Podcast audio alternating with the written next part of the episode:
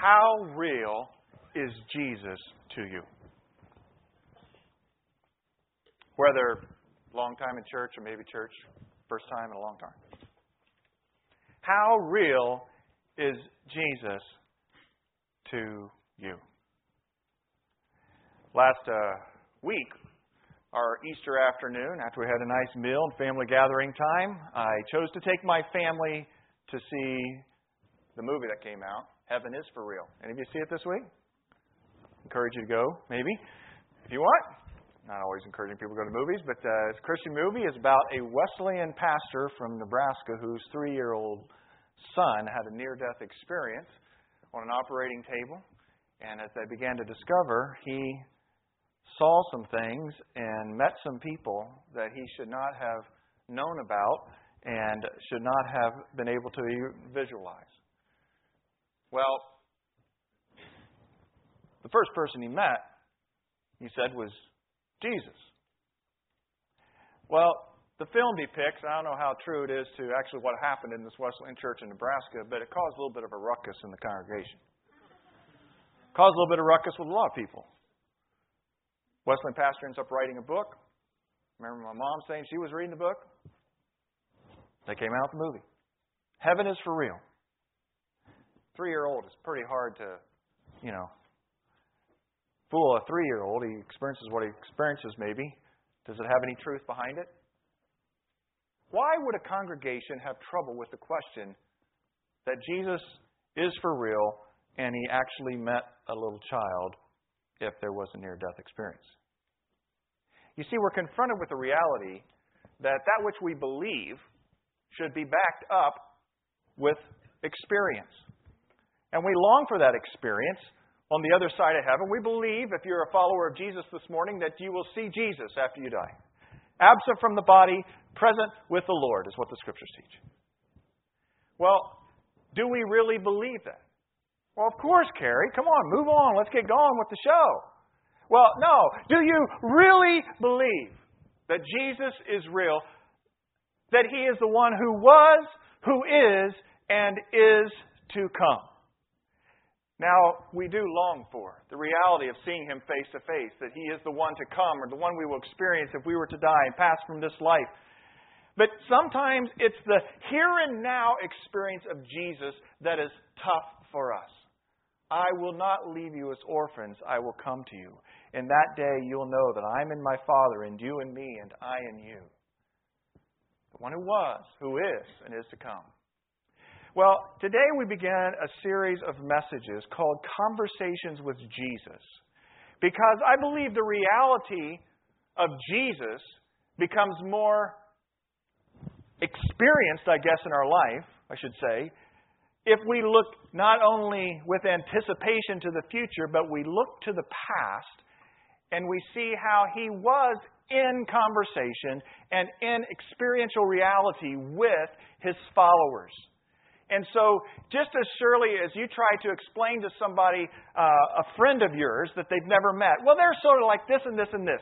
You start telling stories about your friend. Maybe when you went somewhere, some cool event that happened to you, some traumatic event that happened to you. And as you tell me stories about your friend, I start to know your friend more, and your friend becomes more real to me. And if I'm on Facebook, they really become real to me, probably, because you got pictures popping up all over the place, right? Well, if you want Jesus to be real in your life and you're not experiencing Him as being real, maybe you've been a follower of His, or maybe you're just seeking Him out this morning, trying to discover this spiritual God thing in your life, then it would be valuable to you to go back and read the stories, in particular the conversations of Jesus that did happen in this book. Because the ones that did happen are indicative, probably, of the real conversations Jesus would have with you in your life if he was here in the flesh form today. Now, we know that he's here through his spirit, all right? But sometimes, spirit's tough because you can't see it. But just because you can't see Jesus doesn't mean that he's any less real for you in your life in this present moment. Whether you're in a low point or a high point of life. How real is Jesus to you? Is he real enough to the point that you actually wake up in the morning and have a conversation with him and you can hear him? And not only that you speak to him and hear from him, but that you literally sense and embrace a physical manifestation almost at times that he's there. Now, there's other times like he is not here. He is like far gone. I do not experience. But I've always believed this to be true, and I believe you do as well. It's usually not because God has moved away, it's usually because I've moved away. How real is Jesus to you? The conversations of Jesus, we're going to walk through these. And uh, this morning, I want to, by the way, I, no notes today. In fact, the note sheet that's in the back of your chairs is a generic note sheet. It's going to be that way for this month. I'm going to give it a try. It's going to freak some of you out, like, oh my gosh, no, no points. Well, you're good students. Take your points. The pens are there. And there's no slides today. All right? Oh, that's going to really be a bummer for a lot of you, right? And part of this was intentional because I want us to, nose in the book, but sometimes we get in student mode rather than experience mode.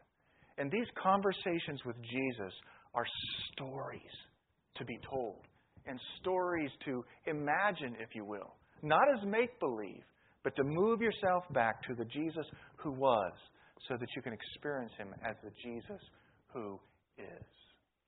And to do this, I want to lead off with a video clip of the scene of the place of our first conversation the first conversation we're going to look at is the conversation that Jesus had after the resurrection with his disciples, and in particular with Peter. When Jesus draws near to a broken hearted man, a broken hearted man because of the experiences that happened right prior to the crucifixion. I don't know if you've been to Israel or not. It helps you to go to Israel because you start to experience the stories that truly were. In fact, one of my favorite places in life is where this story takes place the Sea of Galilee. The Sea of Galilee is not messed up like a lot of the other places that you find in the Holy Land. What I mean by that is that you can't change the Sea of Galilee. What it was 2,000 years ago is what it is today. Oh, you can build some houses and some other kinds of buildings around it. But if you were to go there, and some of you have been there, you would find yourself entering into the world of Jesus. I found this clip of another pastor in a journey that they took to present day Sea of Galilee. It just sort of helps set the backdrop to what we're going to be experiencing in John 21.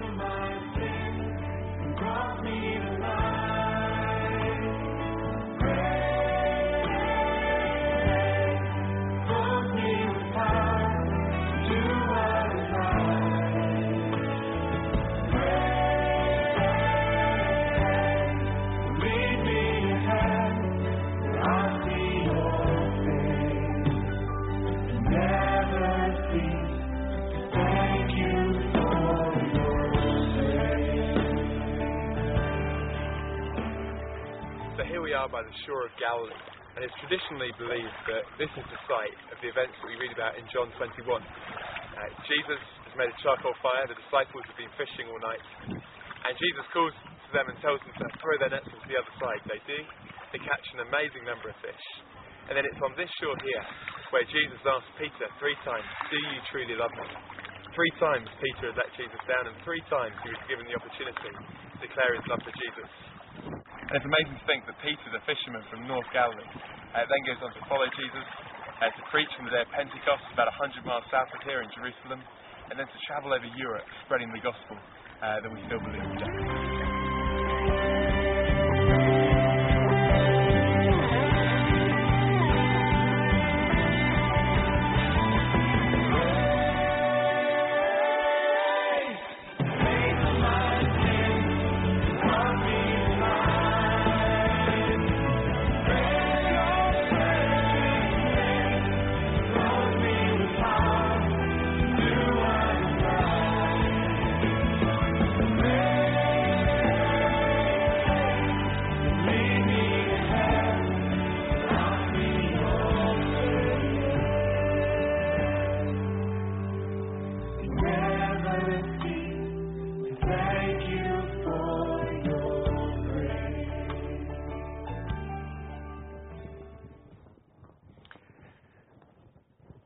Well, that gives you just a little bit of a snippet of the Sea of Galilee area, of which we will uh, be parking for this story.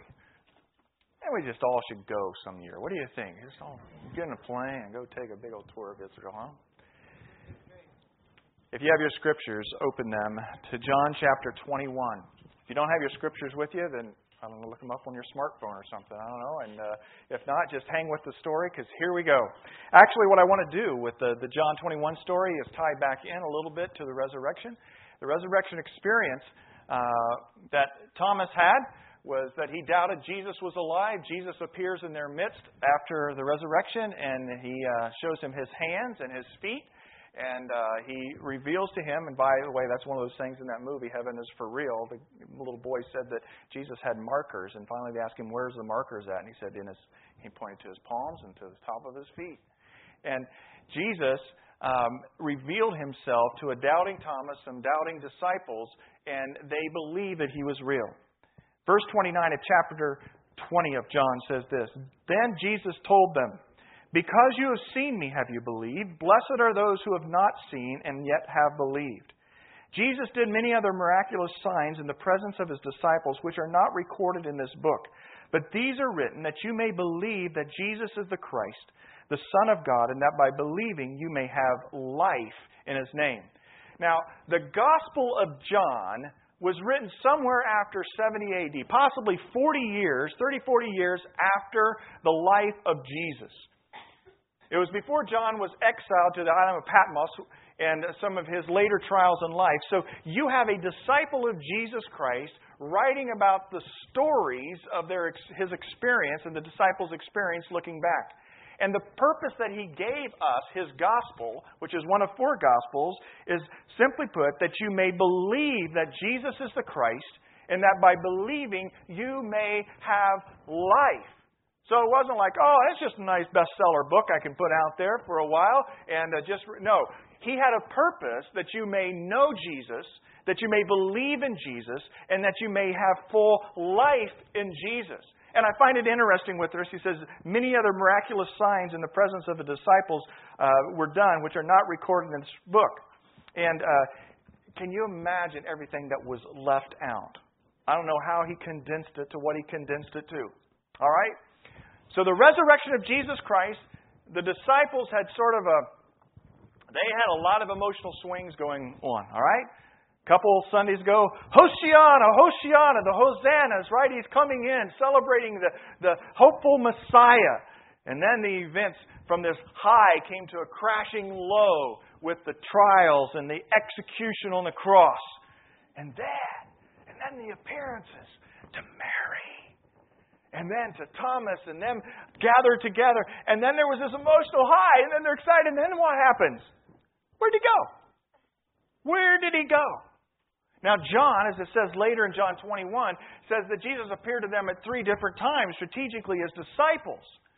But it wasn't just all rock and roll after he rose from the grave. There was a little bit of, um, I don't know, some mild um, I don't want to say disappointment, but maybe uh, just some disillusionment as to, well, what's going on now? And that's where we find it in John 21. Afterward, Jesus appeared again to his disciples by the Sea of Tiberias. Now, the Sea of Tiberias is the Sea of Galilee, uh, Sea of Gennesaret, different names as it went by. Tiberias is one of the cities on the, uh, the west side of the Sea of Galilee. And so Jesus ends up appearing to them, and here's uh, the particular story that goes forward. Simon Peter, Thomas, called Didymus, Nathanael from Cana in Galilee, the sons of Zebedee. Who are the sons of Zebedee? Uh, James and John, all right? They were fishermen as well. John is the person who wrote this book, all right? and two other disciples were together. All right, they already lost one, right? Judas. So we're down to 11. And so now we're, we got seven disciples that happened to be together. I'm going out to fish, Simon Peter told them. And they said, We'll go with you. You ever been disappointed in life where you said, I'm, I'm just going back home? Do you think that's what's happening here? It's hard to understand fully what's happening here, but I do believe that there was some sense of disillusionment. Okay, now what? And, well, I'm hungry and I, I need some better clothes and I think I need to go back to my job. So you go back to what is comfortable. But you need to understand this, and I'll just speak it straight up in life. You will never, ever go back to your job once you've experienced Jesus. You may go back in a vocational sense and have employment, but if you've met Jesus, you never go back. And they couldn't go back either. They went back fishing in part for that. And I, so I, I don't know whether you're a teacher, whether you're an engineer, whether you're a doctor, whether you're a, you know a lawyer, whether you're a uh, I, don't, I don't know. I have different professions in here: a realtor, uh, you know, a, a, an officer. We got, you know, a funeral home director. We got actuaries, right? You know, I got to start naming off all your places of employment. But you need to know this: if you've met Jesus, you really don't ever have the ability to just go back to your job. Because something has begun to change in you, especially if you've chosen to be a follower. And so you begin to freshly discover this whole kingdom world and your place in it. And sometimes vocationally, you stay in that role, but you're never going back. But they went back. What else do they do? That was part of it because they didn't quite know what else to do. But the other part of it was Jesus had told them on two different times, it's recorded in Scripture, I'll meet up with you back in the Sea of Galilee. Because that's where they hung out. That's where they had shared their life together. That's where ministry begun. So they go back and they go fishing. So they went out and they got into the boat. But that night, they caught nothing. So here I have some fishermen, and this is along the Sea of Galilee. You can just picture a boat out there, and they didn't go fishing with a fish line, all right? They went fishing with nets, and they go fishing in the night, evening, beautiful evening it probably was, in through the nighttime. The sun starts to break over the horizon. Nothing. Zippo. Zero. This is the reason I don't fish. If they called it catching, I would go. But fishing, no, somebody invited me fishing the other day out here on the ocean stuff. I, that sounds pretty cool. I'll, I'll, I'll check into that kind of deal. But I've never really done a lot of fishing in my life because I don't have the patience for it. And I feel like, oh my goodness, I just spent the whole evening and I didn't accomplish anything. Now I know there's other reasons to go fishing, community, relaxation, all that kind of stuff, but I'm just that's sort of how I'm wired. So they didn't catch anything. That's why they were fishing. Okay. All right. So early in the morning, Jesus stood on the shore, but the disciples did not realize that it was Jesus. Why does he do this? Why does he do this? Why doesn't he say, "Hey, hey, it's me, it's Jesus"? Or why didn't they look over and go, "Whoa, it's Jesus, man"? They didn't recognize as Jesus. I think one of the reasons that you have these appearances of Jesus where you don't recognize him is because he was getting them used to not having his physical presence. His spiritual presence would be with them after the day of Pentecost when the Holy Spirit would come, but they did not recognize him. My goodness, they, they lived and worked with him for three years. Now, maybe in his glorified, resurrected body, um, there was some change in dimension to it, right? Mary didn't recognize him, but here they didn't recognize him. He called out to them, Friends, haven't you any fish? It's a colloquial kind of language in the Greek there, which is sort of coy and friendly. Hey, man, you got anything? You got any fish? Now, if you've been fishing all night and you've not caught anything, do you want some, you know, Joe kind of person walking on the shoreline yelling out to you, Hey, how many you caught? Ah, get out of here. Go back home. All right? But he's doing something masterful with them. Remember how the disciples were first called to Jesus and what he called them to. No, they answered. He said, Well, throw your net on the other side of the boat, and you will find some. Now, what I want you to do here is think in terms of how he first called them, because John, as he sets up his story, he's writing it a number of decades later. He has a different way of capsulating the story of Jesus. And that which the other synoptic gospels put more at the front end about being called to be fishermen, John puts at the back end of his gospel.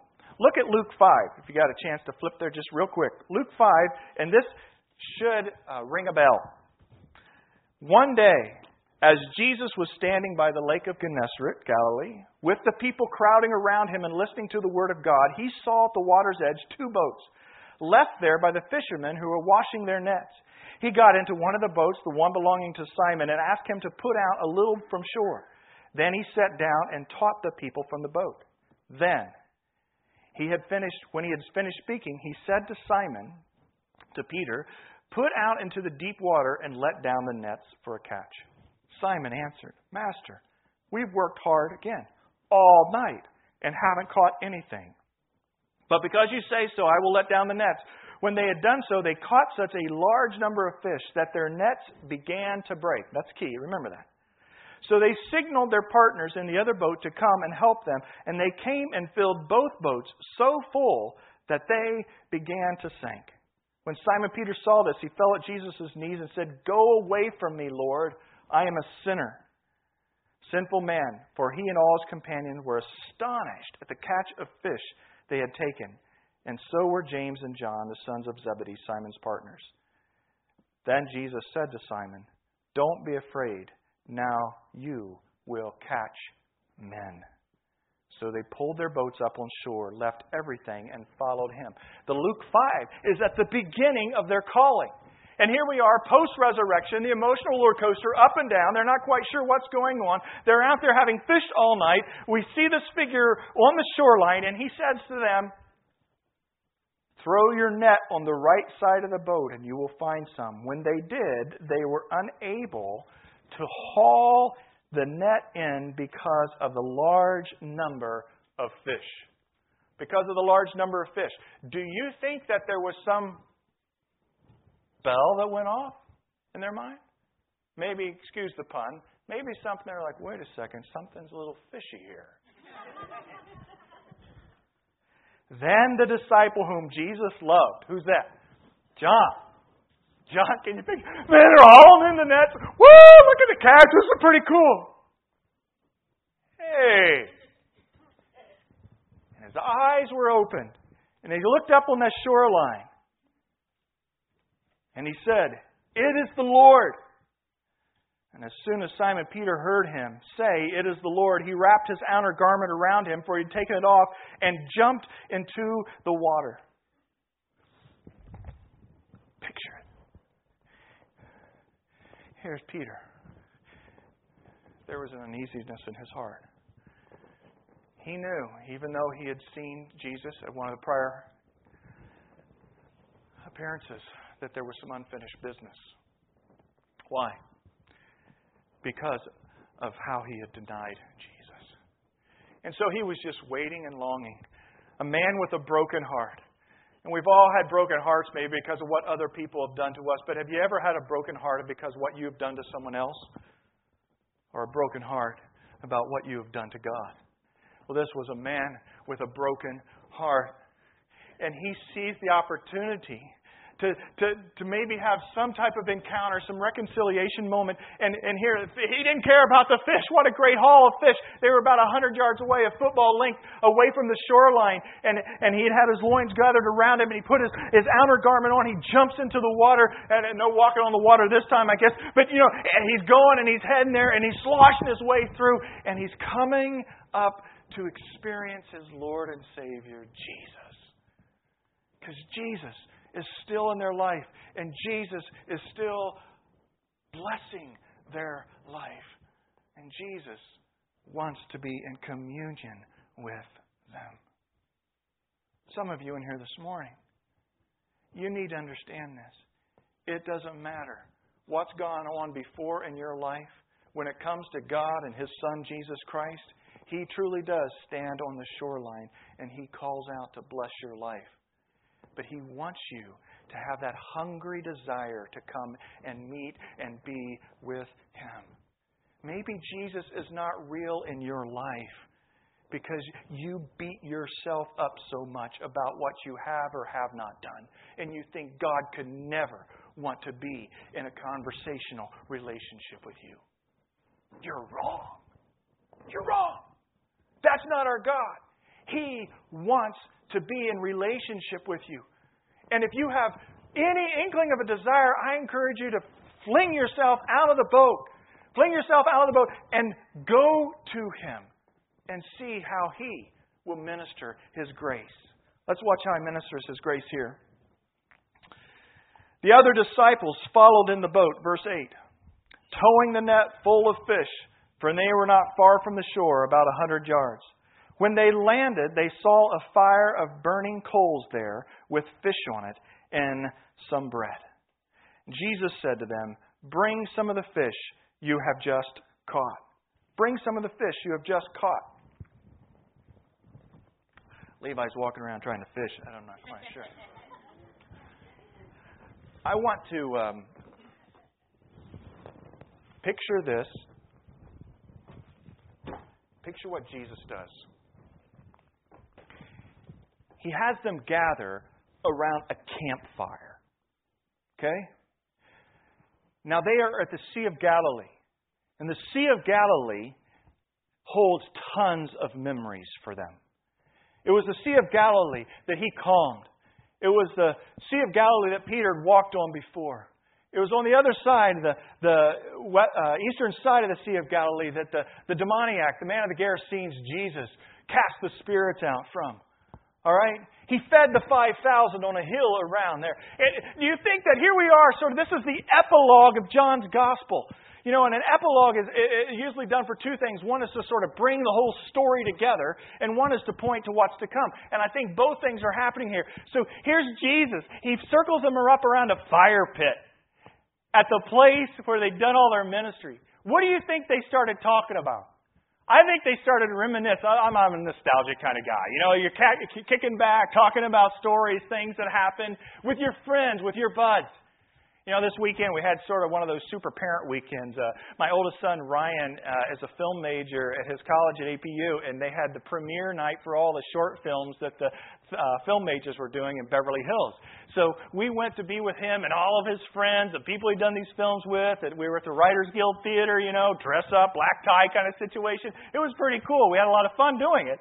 And one of the funnest things I had, though, was just thinking about all the friendships he has gained through his college years and you know junior year, the another senior year, just be reflecting and hanging out, and those friendships will carry with them. And sure enough, pictures come flowing after that. And then Super Mom got on a plane at LAX at 6 a.m. on Saturday morning, and Melissa flew back to be a part of my other son Zach's prom back in high school in Indiana. So she's probably crashed this morning. But I tell you what, you know, when I saw the pictures of Zach and his friends and the joy just that he's able to try to finish out his schooling there as we'd hoped for and promised, you know, he's going to carry those friendships with him for a while. It's like you getting together with your friends, thinking about it around a fire pit. You're talking about, you know, hey, this we did this in college, you did this in high school. You know, here the disciples were. Remember when? Remember when? And as, as around a fire. That's interesting. Because Jesus is getting to ready to do something miraculous in Peter's life. There's been a revelation. There's been an anticipation, Jesus.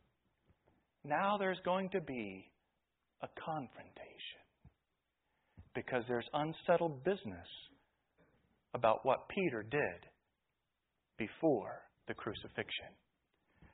You see, if you just flip back a couple chapters to John 18, what do you find? You find in John 18 Verse 15 Simon Peter and another disciple were following Jesus. That's John. Because this disciple was known to the high priest, he went with Jesus into the courts of the high priest, but Peter had to wait outside at the door. The other disciple went out and got him, brought him in. Verse 17 You are not also one of the disciples, are you? The girl at the door asked Peter. He replied, I am not. It was cold, and the servants and officials stood around a fire they had made to keep warm. Peter also was standing with them, warming himself. Verse 25 As Simon Peter stood warming himself, he was asked, You're not one of his disciples, are you? He denied it and saying, by saying, I am not. One of the high priest's servants, a relative of the man whose ear Peter had cut off, challenged him, Didn't I see you with him in the olive grove?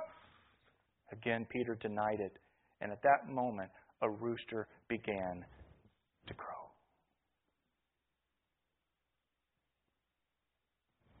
Are you a follower of Jesus?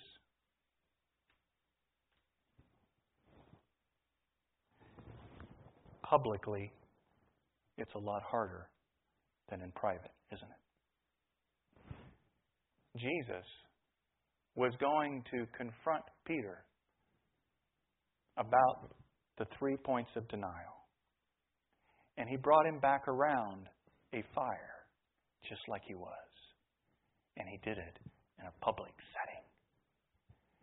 Because sins that are done in public oftentimes need to have confession in public in some measure.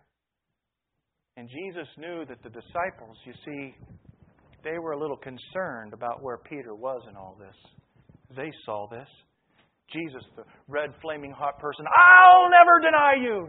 Before the cock crows, you'll deny me three times, Peter. He was flamboyant. He was bombastic. There was a sense of arrogance to him. He felt a privileged kind of position. Never would I do that. And then the dominoes fell one, two, three in public. Jesus knew that the other disciples had concern about is Peter in or is he out?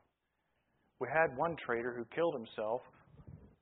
Is Peter sort of borderline?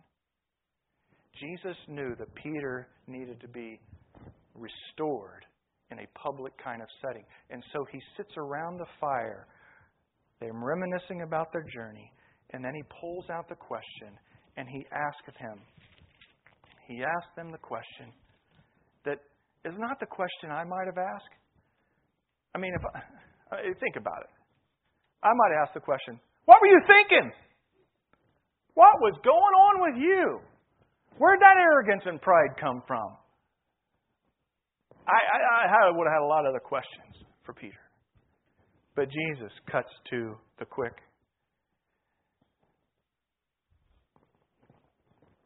When he said to them, Bring some of the fish you have caught. Simon Peter climbed aboard. He dragged the net ashore. It was full of large fish, 153. That's typical of a fisherman, isn't it? Tell you exactly how many fish they caught. But even with so many, the net was not torn. And he said, you know, come and have breakfast with me. None of the disciples dared ask him, Who are you? They knew it was the Lord. Jesus came and took the bread and gave it to them and did the same with the fish. This was now the third time Jesus appeared to his disciples after he's raised them from the dead. When they had finished eating, they're sitting around the fire, breaking of the bread and the fishes. Jesus said to Simon Peter, Simon, called him Simon, not Peter. Why? His name was changed to Peter, which meant rock. He was nothing, he was nothing close to a rock coming through the experiences they come over. So he went back and called him by his, his original name, Simon. Simon, son of John, do you truly love me more than these? Now, most likely, the more than these was looking around at the other disciples. Why?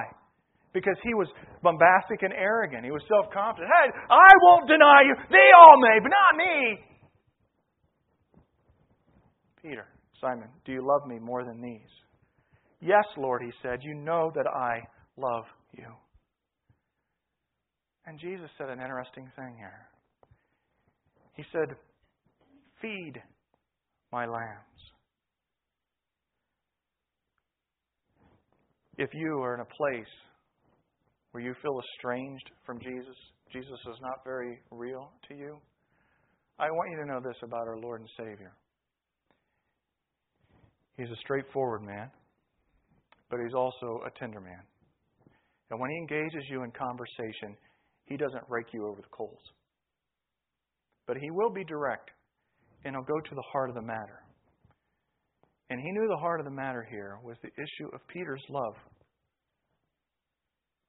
for him as the Lord and Savior versus Peter's love for himself and all of his status and, and all of the trappings around him in his life.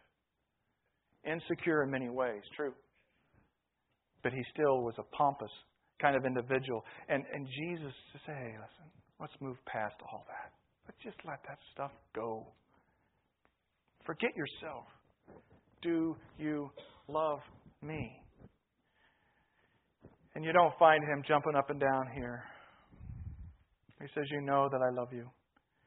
And so Jesus then says, Then if you love me, I want you to come back and begin being a part of my work. Feed my lambs. Again, Jesus said, Simon, son of John, do you truly love me? He answered, Yes, Lord, you know. You know that I love you. Jesus said, Then take care of my sheep. A third time he said to him, Simon, son of John, do you love me? Now Peter was hurt because Jesus had to ask him the third time, Do you love me? And he said, Lord, you know all things. You know that I love you. And Jesus said, Feed my sheep.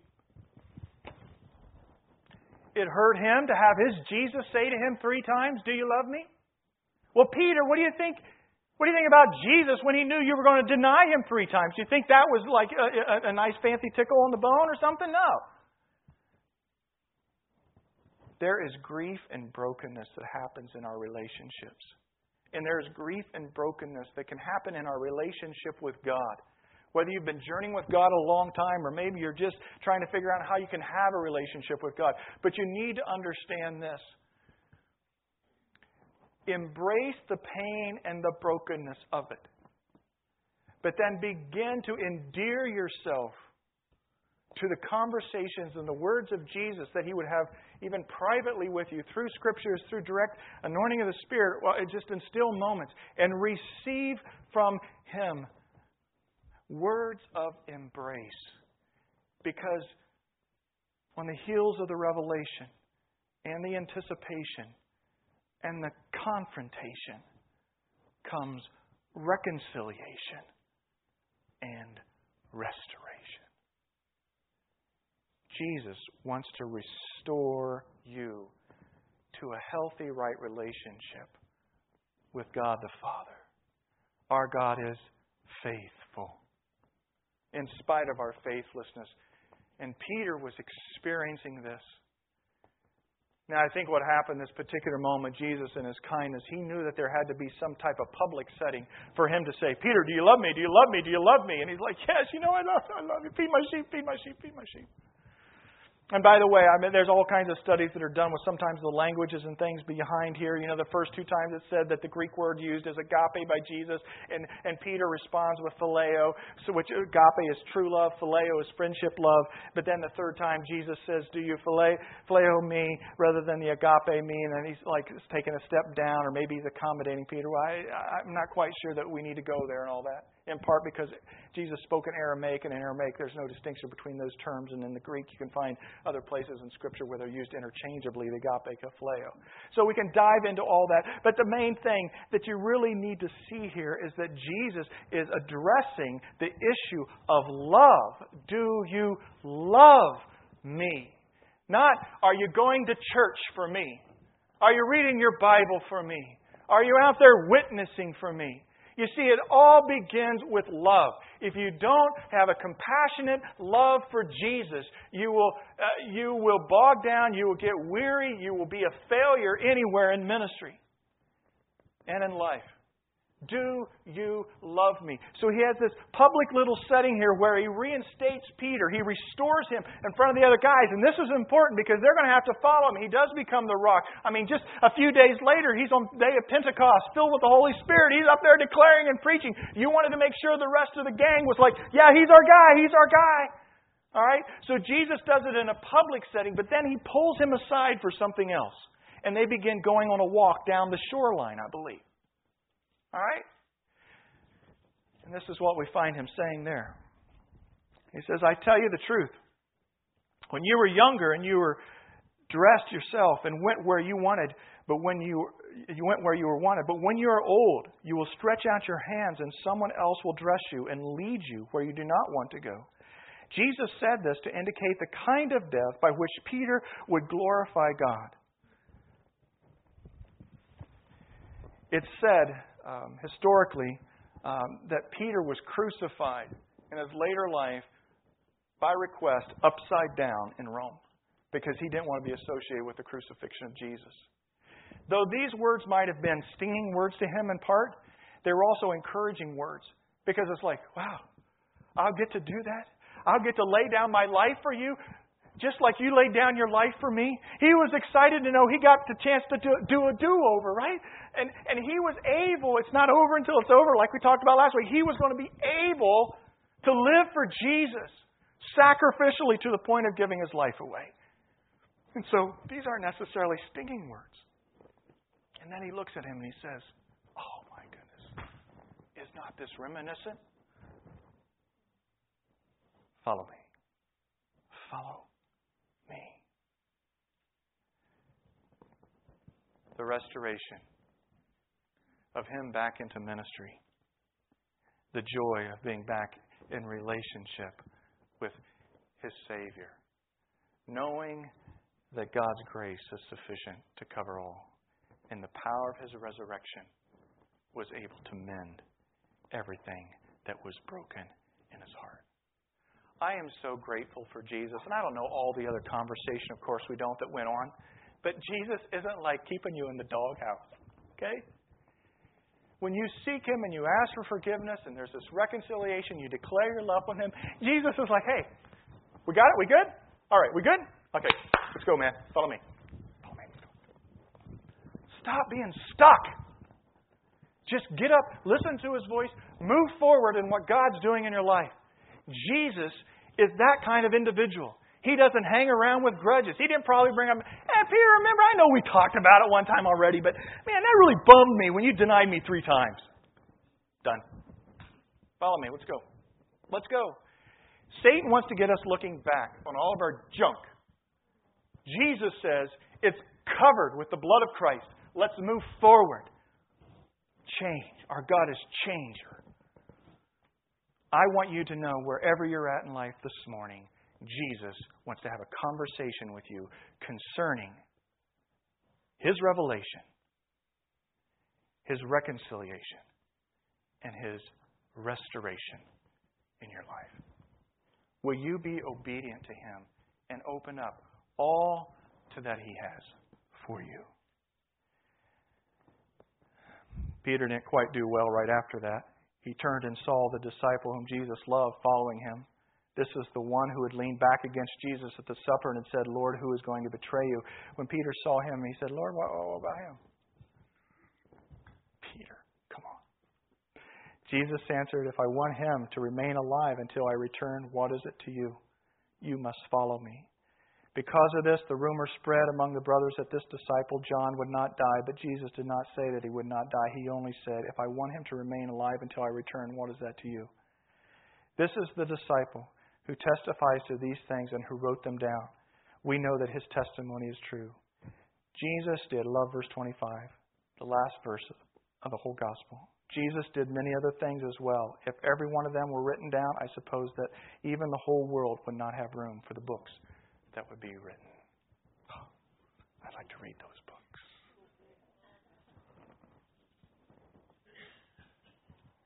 A couple things I want to just say in closing is this.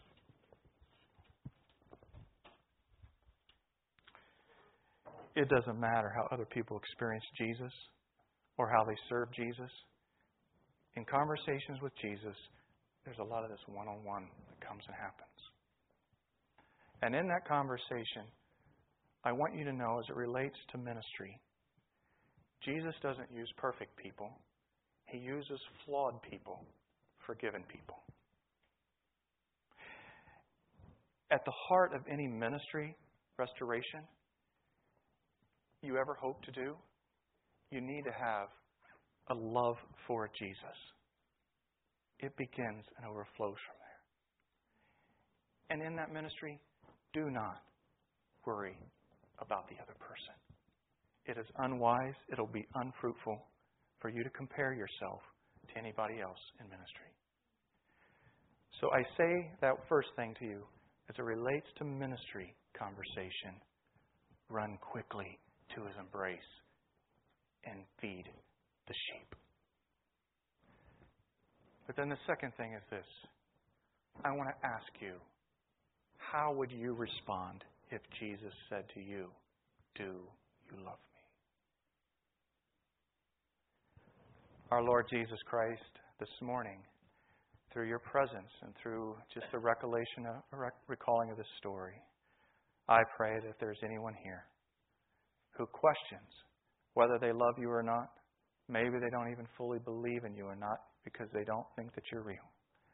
I pray through the Spirit that you would begin breaking afresh and new in their life and they would come to a place of saying, I love you, Jesus. And that they too, as with Peter and these disciples, would choose to follow you all the days of their life. So, Lord, for anyone here who has maybe never crossed that line of faith of saying that they love you, may they just simply take an opportunity such as this and the song we're about to sing and embrace you and commit their life to you.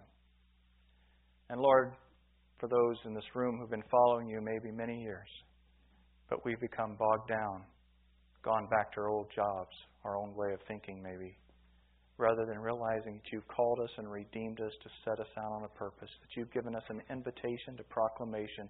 I pray, Jesus, that we would hear your voice to us this morning, whether brokenhearted or not, that we would hear your voice to us this morning that would just simply say, Feed my sheep. Lord, we do love you. We look forward to more conversations with you. We worship you. In your name we pray. Amen. Let's sing this concluding song together. The ushers are going to come to receive the Lord's tithes and offerings as well as your connection cards. If there's any way that you want to be encouraged to where you're at on your relationship with the Lord, you can mark that on the back. We'd be glad to follow up with you. Let's sing together.